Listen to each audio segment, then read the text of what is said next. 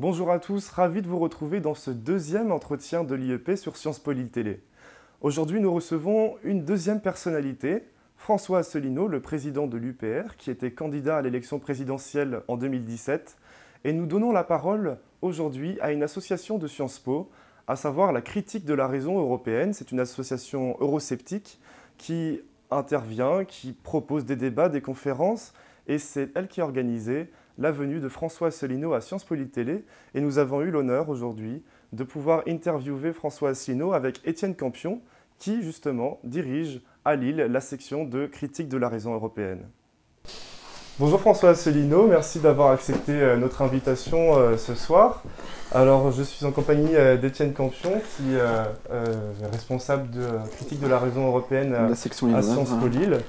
Et donc nous allons aujourd'hui nous intéresser à, votre parti, à votre personne aussi et à l'élection présidentielle notamment. On va revenir là-dessus. Donc vous avez 60 ans, vous avez fait HEC, l'ENA, vous êtes inspecteur général des finances en disponibilité. Et euh, après avoir travaillé dans des cabinets ministériels sous euh, Chirac notamment, vous rejoignez le mouvement de Pasqua, puis vous fondez, euh, je vais très global, l'UPR en 2007. L'année dernière, vous avez réussi à obtenir vos parrainages, contrairement à 2012, ce qui est une prouesse pour vous, et vous étiez donc candidat à l'élection présidentielle, proclamé candidat du Frexit. Donc aujourd'hui, votre parti revendique pratiquement 30 000 adhérents, il me semble, selon votre compteur et de très nombreux militants euh, hyperactifs. On va en parler euh, sur les réseaux sociaux. Donc je laisse C'est justement là-dessus portera notre première question, Constantino. Euh, critique de la raison de peine, on a eu beaucoup de, demandes de vous inviter, etc. Et j'ai remarqué que vos militants étaient euh, étonnamment très très actifs, mais qu'ils étaient aussi originaires d'horizons sociaux, d'âges différents. Et j'aimerais tout simplement vous demander comment vous expliquez cet engouement euh, qui est arrivé pour vous, soudain, pour l'UPR. Pourquoi les gens sont aussi actifs euh, aussi. Parce que moi, ça me fait penser à une espèce de renouveau d'autorité, de verticalité, voyez, qu'on trouve chez vous et qu'on ne trouve pas ailleurs. Voilà, je voudrais savoir ce que vous pensez. Je crois que. Je crois que l'UPR, c'est un peu ce que. Vous savez ce que Malraux disait en parlant du mouvement gaulliste euh, dans les années 60 c'était le métro à 6 h du soir. C'est-à-dire l'ensemble de la population française. Et pourquoi ça? Parce qu'en fait, c'est un mouvement que j'ai créé. Euh, vous savez, j'ai jamais eu envie de créer un parti politique. Moi, quand j'ai préparé l'ENA, c'était je voulais sortir au Quai d'Orsay pour devenir un jour ambassadeur au Japon. C'était mon rêve. J'avais fait mon service national au Japon. Et euh, si j'ai créé euh, un parti politique, c'est parce que j'ai découvert, en allant dans les allées du pouvoir, que notre pays allait dans le mur que nous étions dirigés par des dirigeants politiques. Je, je ne les appelle pas des responsables parce que étymologiquement, un responsable, c'est quelqu'un qui a une réponse aux mhm. questions qu'on leur pose. Ce sont des gens qui n'ont pas de réponse et qui euh, se laissent aller. Donc j'ai créé un mouvement politique un petit peu, euh, je ne sais pas, presque euh, par désespoir, en me disant au moins j'aurais fait quelque chose dans ma vie, c'est que j'aurais au moins témoigné qu'il y a quelqu'un qui n'a pas voulu laisser cela se, se, dérouler. Et ce parti politique, je l'ai voulu fonder sur une charte que j'ai rédigée, parce que j'avais suffisamment vu autour de moi ce que c'était euh, à la fois l'opposition, les alter-européistes, comme je les appelle, les mhm. européistes, et aussi les souverainistes de pacotille, qui ne veulent pas ce qu'ils savent et qui ne savent pas ce qu'ils veulent. Et donc je me suis dit, je vais créer un parti politique qui va mettre les pieds dans le plat et qui va proposer de sortir de l'Union européenne, de l'euro et de l'OTAN, puisque finalement, l'Union européenne, ça n'est jamais qu'une idée politique comme une autre. Et donc dans une démocratie, normalement, toute idée politique doit pouvoir être combattue. Or j'ai découvert que de l'extrême droite à l'extrême gauche, tout le monde était pour la construction européenne, dans son principe, et tout le monde était contre la façon dont on constatait que ça se déroulait. Et c'était toujours à améliorer. Donc j'ai créé un parti politique qui est fondé sur, je crois, la vérité, la justesse des analyses. Et puis c'est ça qui fait qu'en fait les gens, marchent, c'est que euh, il a pas, vraiment une idéologie, c'est fondé euh, sur la vérité. On a mis de côté tous les sujets clivants, les sujets sociétaux, les sujets sur les mœurs, les sujets sur la fiscalité, etc., pour rassembler sur le plus grand dénominateur commun des Français, qui est notre souveraineté, notre indépendance nationale. Et je pense que c'est ça qui fait que les gens viennent, et, les gens viennent de plus en plus, puisque grâce à Internet, vous savez, il y a Pétain qui disait dans les années 40, Français, vous avez la mémoire courte. Maintenant, on ne peut plus avoir la mémoire courte pour les gens qui s'intéressent à la politique, parce que on a Internet qui permet de voir au cours des dix dernières années, par exemple, ce qu'on a pu dire et faire. Et c'est un des grands, grands avantages de la, la vérité, c'est que c'est difficile, on est dans une situation très difficile actuellement, Mais la vérité, elle a un avantage, et c'est que la vérité, c'est un proverbe tamoul, hein. la force de la vérité, c'est qu'elle dure. C'est justement le, rapport à la vérité que je trouve très très présent dans le discours de, de vos militants, et souvent François Asselineau, la vérité, et le reste serait le mensonge en. Et euh, donc voilà, je, vais te laisser poser la, deuxième question. Oui, euh, mais du, comment, juste pour finir sur ta question, est-ce que vous répondez à ça de manière la, nouvelle forme de, base militante qui est assez présente chez vous euh, Comment vous l'expliquez exactement C'est par Internet Oui, alors il y a des gens, je sais bien, vous savez, il y a des gens qui disent Oula, c'est une secte avec un gourou, etc. Donc je connais très bien le truc. Comme si les autres partis politiques n'étaient pas incarnés par un dirigeant. On dit, il y a des gens qui disent on ne voit Castino à l'UPA, ce qui n'est pas vrai d'abord. Il y a des gens comme Vincent Brousseau, Charles-Henri Gallois, Guillaume Pellissier de Féligonde, etc., etc. Donc ce n'est pas vrai. Euh, mais c'est vrai que, dans, comme tout parti politique, il y, a, une personne qui est à la, qui est à la tête. Euh, et alors, ce qui, ce qui euh, fait que nous avons des adhérents et des militants qui sont particulièrement présents et parfois, paraît-il, agressifs, c'est aussi le sentiment que nous ne sommes pas considérés à notre juste place. Voilà. On ne demande pas la Lune, on demande simplement que la loi soit respectée. Lorsque, par exemple, là, il y a eu des élections législatives partielles, euh, nous avons été totalement blacklistés de tous les grands médias du pays, que ce soit les médias nationaux, euh, télévisuels, radiophoniques, les, magazines. C'est vrai que nos, adhérents et nos militants, parfois, ça les énerve, et donc ils font un petit peu de, ils font un peu de forcing. Euh, alors, ce qui est vrai aussi, c'est que pourquoi la vérité, euh, ça, c'est pas une vérité autoproclamée? Ce que constatent les gens qui viennent écouter les conférences que je fais depuis dix ans, c'est qu'ils peuvent dire, ce monsieur a dit des choses, et ça se révèle mhm. être exact. Donc, ce qui fait la force de notre mouvement, et c'est pas moi qui le dis, c'est parce que tout le monde proclame être, c'est que les événements sont confirmés par les analyses. Et ça, dans de très nombreux domaines. J'avais notamment à France 2 le, dernier jour avant la fin de la campagne pour les premiers tours. Vous savez, là où j'avais présenté un rameau d'olivier, j'avais montré les gopés que j'avais déchirés. J'avais dit, voilà ce qui va se passer. Et il y a une petite vidéo qui circule depuis quelques temps où un militant a, repris un truc de trois minutes où tout ce que j'ai dit est en train de se confirmer. C'est, n'est pas que je suis un devin, c'est simplement que j'ai lu les grandes orientations des politiques économiques de la Commission européenne, c'est tout. Finalement, on a cru, euh, on a tous cru que vous feriez un meilleur, meilleur score, François Chinois. Oui, moi aussi. Vous-même, vous, vous en étiez déçu. Alors vous l'expliquez euh, notamment par le vote utile, en disant que euh, bon, les gens auraient plutôt voté pour Marine Le Pen ou Mélenchon parce que les deux étaient euh, eurosceptiques, qualifiés comme ça. Mais ne serait-ce pas plus généralement lié au fait que le souverainisme ait du mal à s'incarner autrement que sur un clivage droite-gauche comme peuvent l'incarner, on va parler Mélenchon et Le Pen. Et on voudrait vous interroger sur le fait de savoir si vous admettriez une autocritique de vous-même sur le fait de citer trop pointilleusement les traités, que ça n'intéresse pas les Français et qu'il faudrait peut-être plus globalement parler de la France alors, je ne dis pas que j'ai été impeccable sur la communication, je n'en suis pas certain. Moi, je ne vais pas sur les cours d'Adméo, etc. Bon. Euh, je connais quand même des journalistes et des, responsables politiques, y compris euh, assez haut placés, qui m'ont dit comme ça sous le sceau du secret, vous avez fait une campagne formidable moi, j'ai semé des cailloux pour. Euh, je suis comme le petit pousset, j'ai semé des cailloux pour la, prochaine fois. Je me doutais bien que je ne serais pas élu, puisque je n'avais pas, moi, les grandes orgues pro-Macron. Macron avait été orchestré depuis deux ans pour être, pour être, pour être élu. Donc, ce que j'ai fait, c'est que j'ai semé des petites graines et ça a beaucoup frappé les Français. Dans la rue, quand je suis abordé, il y a des gens qui disent Ah oui, c'est vous, c'est le monsieur qui connaissait tous les traités. C'est le monsieur qui connaissait ci, c'est le monsieur qui connaissait ça. Vous aviez raison. Vous avez fait une image. Voilà. Il y a une image de, je pense, enfin, excusez-moi, ça fait un petit peu immodeste, mais de compétence, de quelqu'un qui, euh, qui est euh, quelqu'un qui est solide et fiable. Voilà. Or, dans cet univers, vous savez, c'est un autre proverbe, je cite, proverbe chinois fréquent que je cite fréquemment, plus exactement. Lorsqu'un pays est en proie au chaos, c'est alors qu'apparaissent des responsables intègres. Donc l'idée d'avoir mis dans la tête des gens qui m'ont vu que j'étais quelqu'un d'intègre, d'honnête et de compétent, je pense que c'est une idée fructueuse.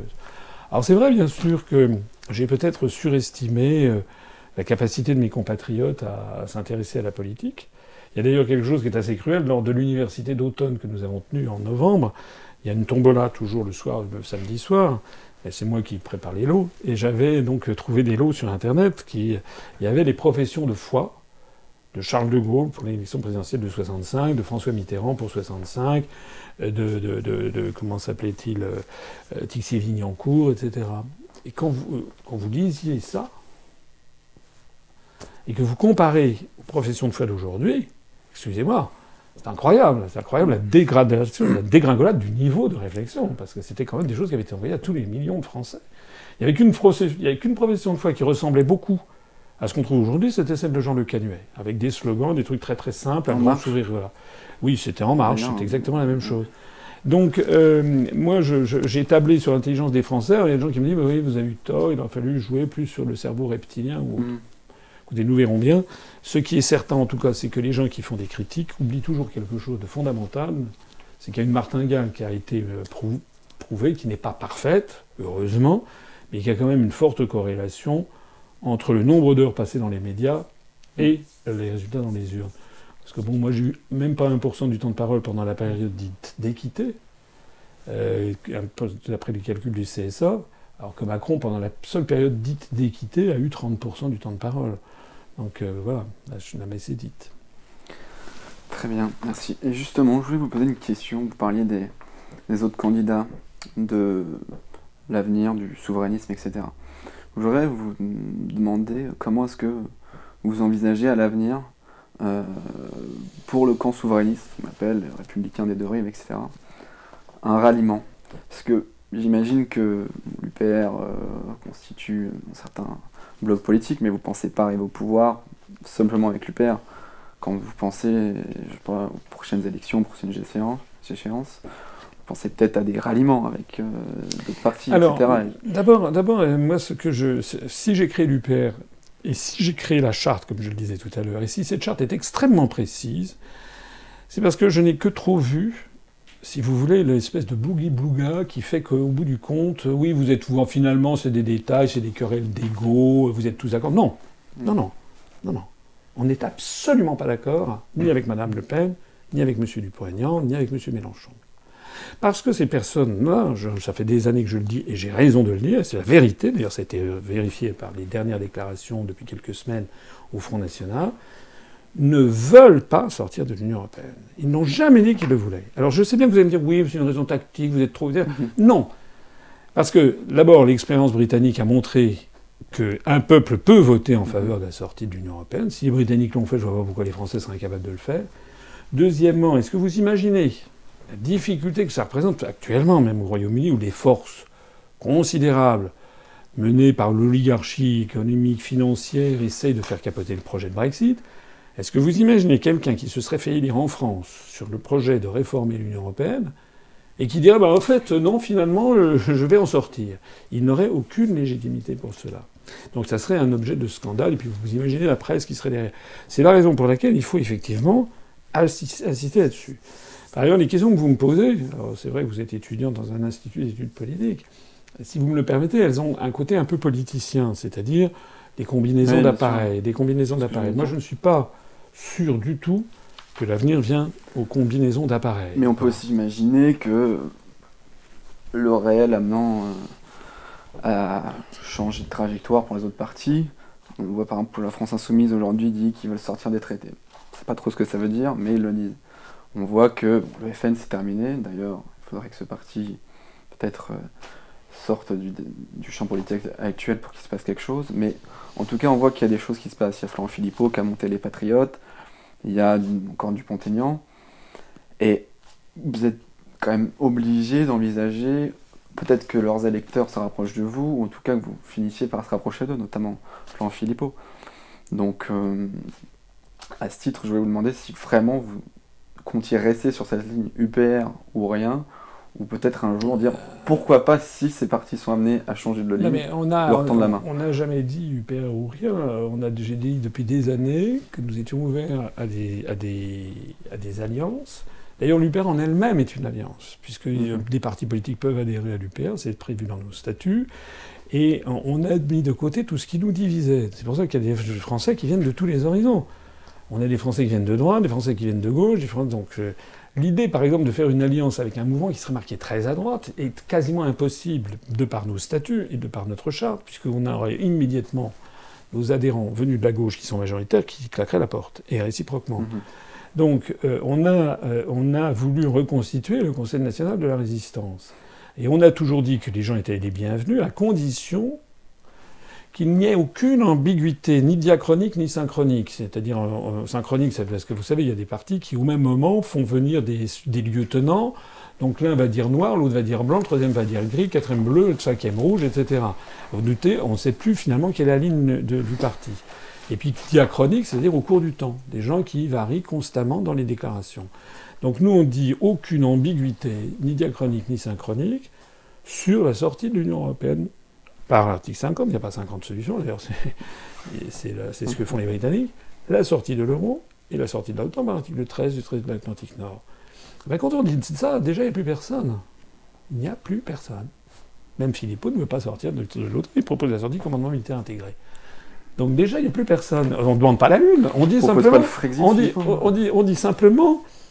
Voilà ce que nous proposons. C'est quand même la moindre des choses. C'est exactement, si vous voulez, comme si des gens avaient dit à De Gaulle en 44, 43-44, bon alors finalement, ce qui vous sépare, ce qui vous sépare de, de, Giraud ou de ou de je sais pas quoi ou de Laval, allez en gros, allez, vous êtes tous euh, dans les, les Américains, bon non, non non, il y a comme le disait De Gaulle dans son discours du 10 juin 42 à l'Albert Hall pour fêter le deuxième anniversaire, il avait dit nous sommes trop faibles pour pouvoir transiger.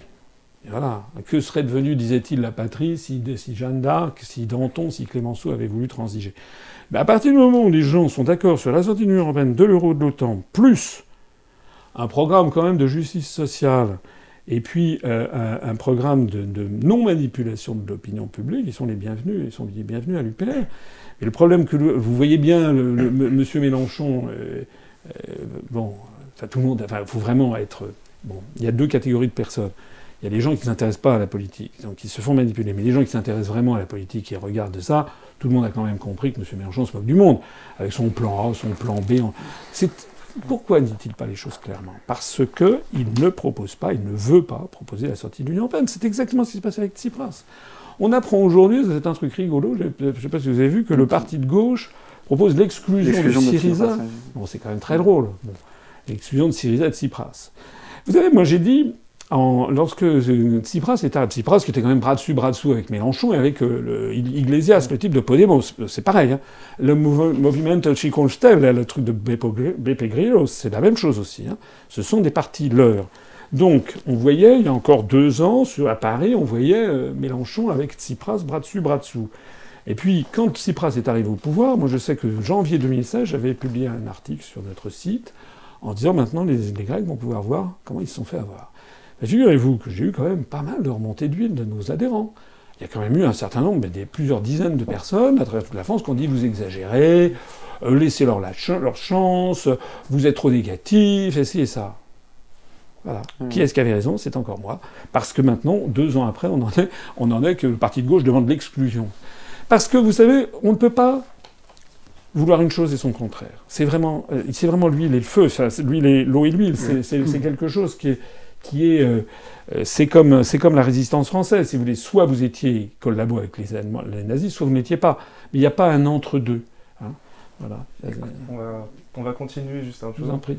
Euh, dans votre schéma de pensée, François Asselineau, si demain vous êtes président, ou en 2022 du coup, vous sortez de l'Union Européenne et vous rendez la France souveraine, c'est votre projet, mais sans vous prononcer sur ce que vous appelez, vous l'avez rappelé tout à l'heure, des sujets clivants, comme le mariage pour tous, l'euthanasie, etc.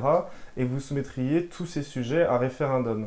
Ma question est la suivante, c'est de savoir euh, si vous pensez réellement que les Français, euh, demain, souhaitent avoir un président de la République qui ne prend pas position sur les sujets de société tels que l'immigration, l'écologie, la santé, la sécurité, et, qui n'a d'avis sur rien en, quelque sorte. Est-ce que ça n'est pas aussi le rôle du chef de l'État euh, de donner une vision sociale au pays? Alors je trouve que c'est une critique que j'ai déjà entendue, mais que je trouve quand même particulièrement de mauvaise foi, puisque j'ai fait un programme qui dure 5 heures. Bon, allez le voir. D'ailleurs, le programme que j'avais présenté en 2011, je l'ai représenté de nouveau. Euh, c'est tout à fait inexact que de dire que le programme, ça serait seulement la sortie de l'Union européenne, de l'euro et de l'OTAN. Il y a des choses dans tous les domaines, que ce soit en matière environnementale, en matière de culture, en matière de santé, en matière d'éducation, en matière de, sécurité, en matière de réforme des institutions. Donc il y a quand même simplement des gens ne se sont peut-être pas donné le, souci d'aller voir notre programme. Mais il y a quand même un programme. Ce qui est vrai, c'est qu'on a une mesure phare qui a un petit peu occulté les autres. Mais allez voir le programme, euh, il, est, il est très étoffé.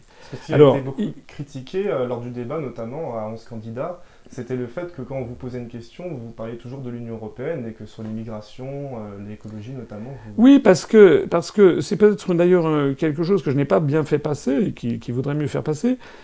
En fait, une des grandes difficultés à laquelle nous nous heurtons, c'est que une grande partie des Français ne comprennent pas la relation de cause à effet qu'il y a entre notre appartenance à l'Union européenne et la situation quotidienne. Ils ne le comprennent pas.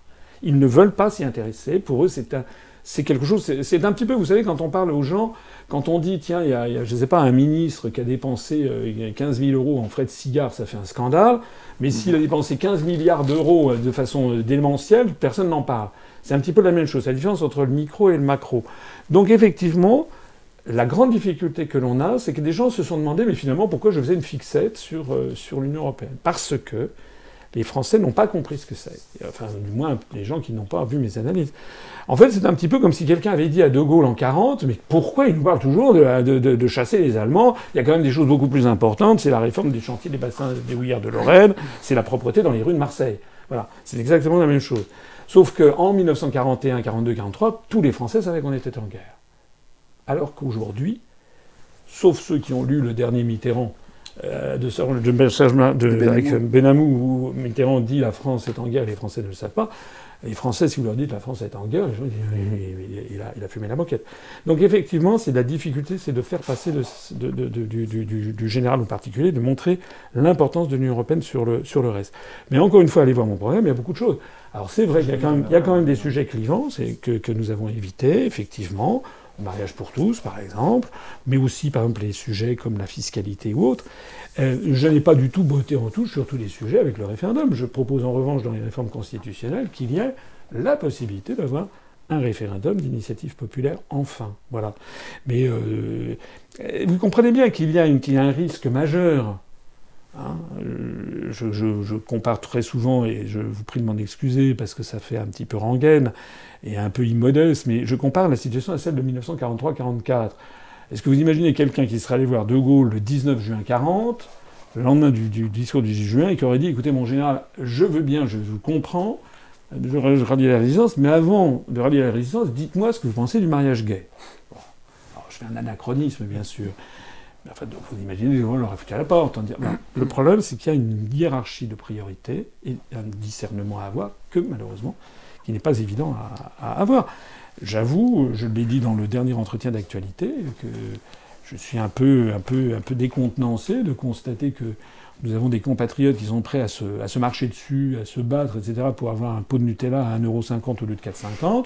Mais quand on leur dit votre niveau de vie est en train d'être détruit, le patrimoine public est en train d'être vendu à l'encan, à des, fonds d'investissement internationaux, euh, tout ce qui a fait la richesse de la France est en train d'être bradé, ça, son rayonnement, etc. Et l'unité nationale même, puisque j'ai été le seul candidat aussi à en parler de l'unité nationale lors du débat, vous dites ça, vous avez des gens qui vous regardent comme si vous leur parliez de Sirius et qui ne comprennent pas ce qui se passe. Mais justement, euh, en tant qu'étudiant, euh, membre d'une association souverainiste, comme on l'a dit, critique de la raison peine, on serait plutôt d'accord avec vous, en fait, ce que vous dites sur la priorité à la souveraineté, sur le fait que la France est en guerre, une guerre économique, immatérielle, etc. On est tous à peu près d'accord quand j'en raisonne avec euh, mes camarades, mais Là où on mettrait euh, plus le curseur, où on porterait peut-être une critique, c'est qu'au fond, on a l'impression que la bataille est plutôt aujourd'hui sémantique, qu'on s'adresse, d'ailleurs on l'a vu avec Macron, par slogan. C'est la politique postmoderne, Macron l'a très bien démontré.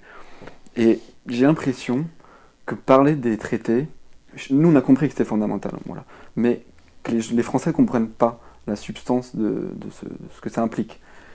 Et je comprends pas pourquoi vous dites parlez pas plutôt des, des grands mantras, des grands slogans de l'Union Européenne, par exemple l'Europe c'est la paix, je sais que vous en parlez un peu, mais pourquoi pas parler plus simplement aux Français, leur dire regardez l'Europe c'est pas la paix, quelques phrases, plutôt que d'invoquer des traités qui, on est d'accord, moi je suis d'accord avec vous là-dessus, sont fondamentaux.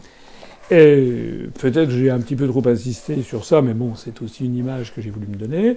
Euh, vous reconnaîtrez quand même que les conférences que j'ai faites, qui sont sans, sans, équivalente sur la sphère Internet, euh, ils traitent tous ces problèmes. Je, le reconnais. Donc euh, voilà, ils traitent justement de, tous ces problèmes. mais la difficulté auquel, à laquelle on est confronté, c'est que le premier parti de France, c'est les abstentionnistes. Et vous avez vu, 80% d'abstention dans le Val d'Oise. Pour Bon, c'était une partielle, mais ça veut dire que moi, je vois beaucoup de gens, beaucoup de plus en plus de gens qui me disent, de toute façon, politique, on ne veut plus entendre parler.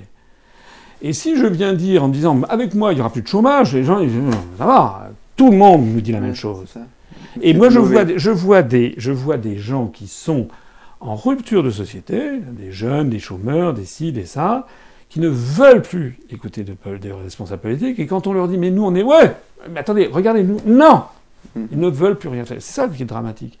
Donc je ne sais pas si c'est, si ce serait, je ne suis pas sûr du tout que si je restais dans un flou artistique, parce que c'est un petit peu ça en fait que vous dites, c'est-à-dire rester dans des grandes, des grandes généralités, euh, je ne suis pas sûr que ça, que ça rapporte. Encore une fois, je n'ai pas la science infuse. Je n'ai pas la science infuse. Nous avons, euh, on réfléchit, euh, on réfléchit. On, a, on va avoir une série d'élections législatives partielles. On va tester des slogans, on va tester, ça va permettre de voir sur le terrain comment les gens, comment les gens Il faut faire du contre Macron, quoi. Oui, mais peut-être certains me disent en riant que peut-être dans un prochain entretien d'actualité, je vais avoir un chat. ouais, c'est ça. Puis un mug et puis. Euh, regardez ce joli matou, comme il est mignon. Peut-être que j'aurai, j'ai pas, d'un seul coup. Crié, 200, 2500 adhésions dans la, dans la soirée. Pensez printemps. Euh, Pensez printemps. Et c'est ça qui. Bon, en fait, en fait c'est parce que je suis un peu un idéaliste, peut-être. C'est que j'ai horreur de prendre les gens pour des cons. Voilà. C'est quelque chose. Moi, je n'ai jamais aimé qu'on me prenne pour un con. Je n'aime pas prendre les gens pour mhm. des cons. Mais si effectivement c'est ça qui marche, c'est un peu désolant. Hein. C'est un peu désolant. Quand vous voyez qu'à Belfort, c'est quand même les résultats des élections législatives partielles qui viennent d'avoir lieu à Belfort, c'est quand même incroyable. Nous, il y a des gens qui ont dit oui, c'est un échec, c'est pas un grand succès, mais nous, on a maintenu nos positions. On avait 0,75, mhm. on a fait 0,73. On l'a amélioré. Dans le Val d'Oise, on a franchi le cap des 1%. Bon, je vois que le Front National s'est effondré, passé de 17 à 7. Le PS aussi. Le PS est à 2. Je vois que euh, Macron, enfin En Marche, a même perdu 7. Je vois que, euh, comment dirais-je, Philippot s'est ramassé une tôle puisqu'il a fait le même score que nous alors qu'il a eu tous les médias du pays, il a eu 554 euh, émissions de télévision, c'était l'homme le plus médiatisé de France depuis deux ans, sans compter les scandales qu'il y a eu sur place, puisqu'ils ont eu droit à des médias, des médias, des médias. Nous, on n'a jamais rien eu sur place. Je vois que euh, France Insoumise et le MRC à Belfort euh, y, a, en juin dernier, ils avaient fait, il y avait deux candidats, ils avaient fait 21% à deux. Là, ils avaient fait fusionner les candidats, ils ont fait 11. Donc je me dis finalement, c'est vrai que nous, c'est pas extraordinaire, mais au moins on ne s'est pas effondré. comment expliquez-vous qu'on donne la parole, comme vous dites, à Philippot, c'est Freud, euh, Mélenchon, etc on les voit plus effectivement que des partisans du PR à la télévision. Mais comment expliquez-vous ça? Alors, On vous appelle, on vous répond pas, on, ah, vous refuse Oui, euh, vous demanderez à nos, attachés de presse, vous verrez comment ça se passe. Quand on appelle monsieur, monsieur, monsieur Apathy de France Info qui dit euh, non, je ne donnerai pas la parole à monsieur euh, jusqu'en 2022 s'il a ses Il l'a dit explicitement. Oui, il l'a dit explicitement. On a une équipe de télévision qui a dit à notre, à notre, à notre candidat dans le territoire de Belfort, qui est venu le voir, euh, vous savez quoi, vous, Ah non, on a ah des instructions de Paris. elle l'a dit. Et quels sont les motifs quand même... Mais il faut aller chercher. Et c'est la raison pour laquelle je me ah permets d'insister. Non, non, mais je me permets d'insister sur le fait que nous proposons de sortir de l'Union européenne, de l'euro et de l'OTAN que nous sommes le seul. Alors certes, il y a des gens qui disent oui, il y a le PARDEM, le PRCF, bon, d'accord, mais ce sont des mouvements politiques qui d'ailleurs se sont créés après, après l'UPR et qui, euh, voyant la bonne affaire et aussi l'action française, donc il y a un certain nombre de gens maintenant qui, qui essaient de, de, de, reprendre le truc, mais le seul parti politique qui a été présent à l'élection présidentielle, pas un parti, c'est un homme, et, aux élections législatives où elle a été présente, c'est nous qui avons franchi ce mur de verre de la société française. Euh, un jour, je vous raconterai, hein, mais pas, pas filmé, comment j'ai eu des émissaires nocturnes qui sont venus me dire écoutez, euh, allez, dites que vous êtes pour une autre Europe. Ça, ça m'énervait des choses. oui comme ça, dans la société française. Pourquoi est-il en France, pourquoi est-il en France cette espèce de, de, blocage que vous ne trouvez à l'évidence pas au Royaume-Uni? Au Royaume-Uni, il y avait les partisans du Brexit. Hein. Ils ne disaient pas on va être pour Another Europe. Non, ça que les élites françaises, euh, encore plus. J'ai d'ailleurs. Comment Peut-être c'est un rapport aux élites françaises qui sont différentes de celles des États de, de Grande-Bretagne. Oui, bah, bah, de toute façon, euh, je ne sais pas si j'en parlerai tout à l'heure, mais euh, nous, nous sommes des pays catholiques romains de tradition. J'ai fait, un peu, fait un peu mon Emmanuel Todd euh, au petit pied, mais pas seulement égalitaristes, on est, je pense, des pays de dogme.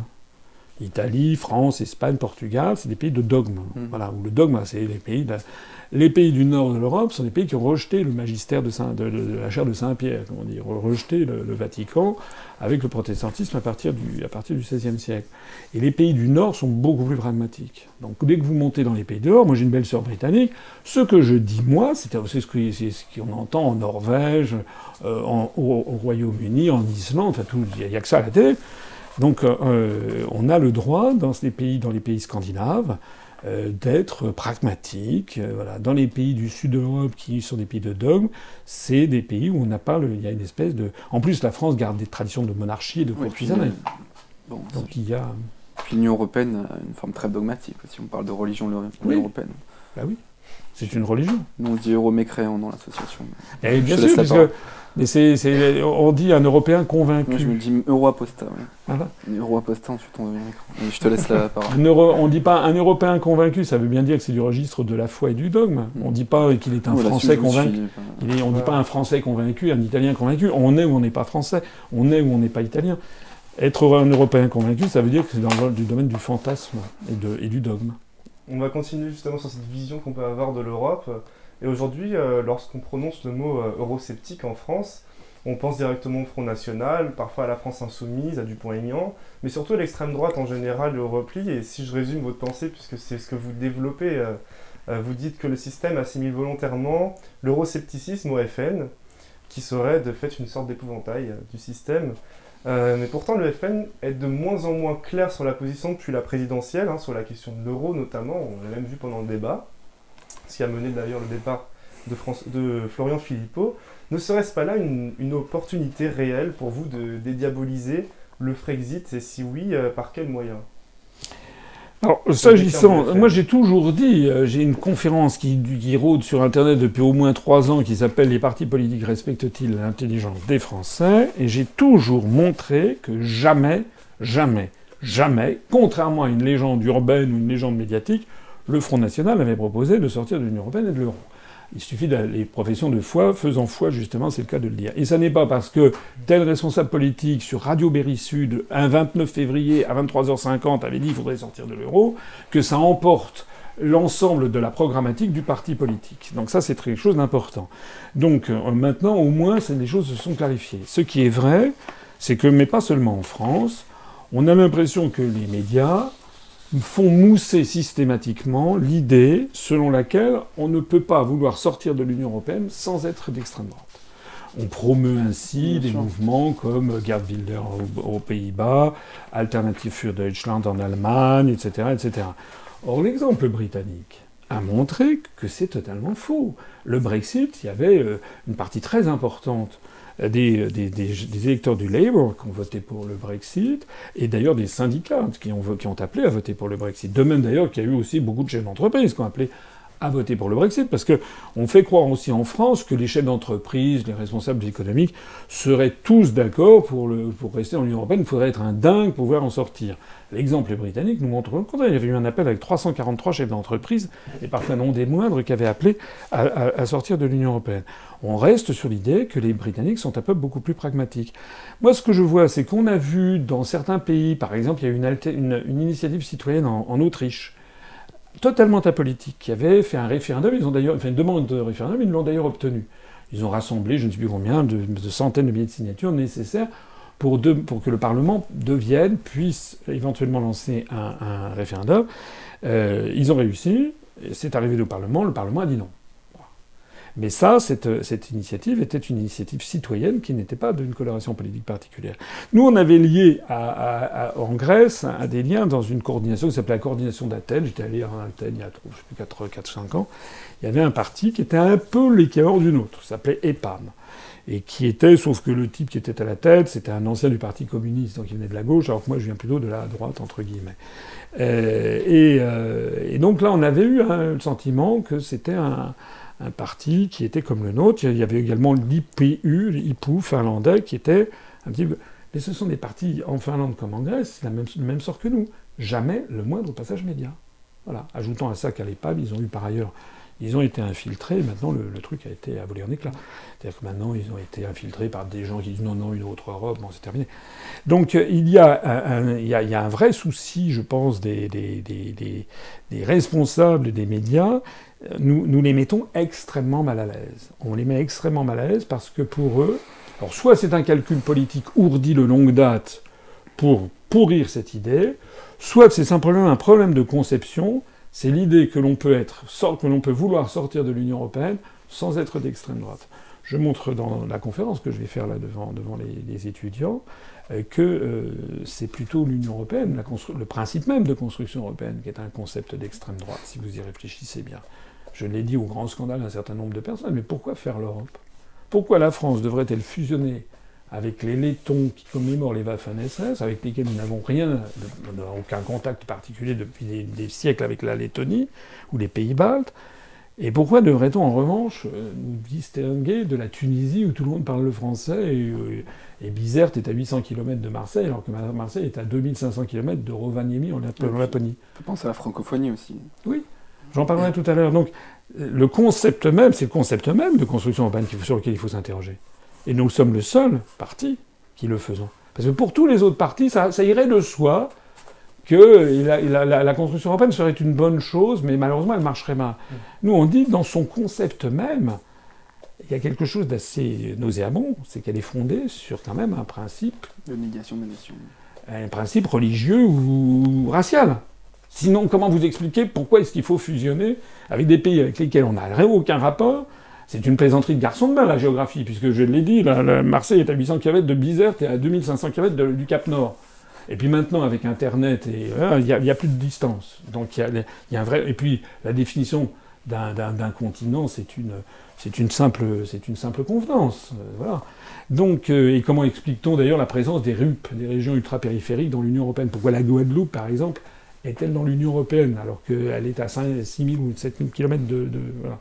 Donc il y a toute une série de problèmes conceptuels dont je parlerai dans quelques instants, ce que j'appelle les impasses, parce qu'il n'y a pas de réflexion conceptuelle sur le principe même de la construction européenne, qui en fait est une vieille lune. Hein.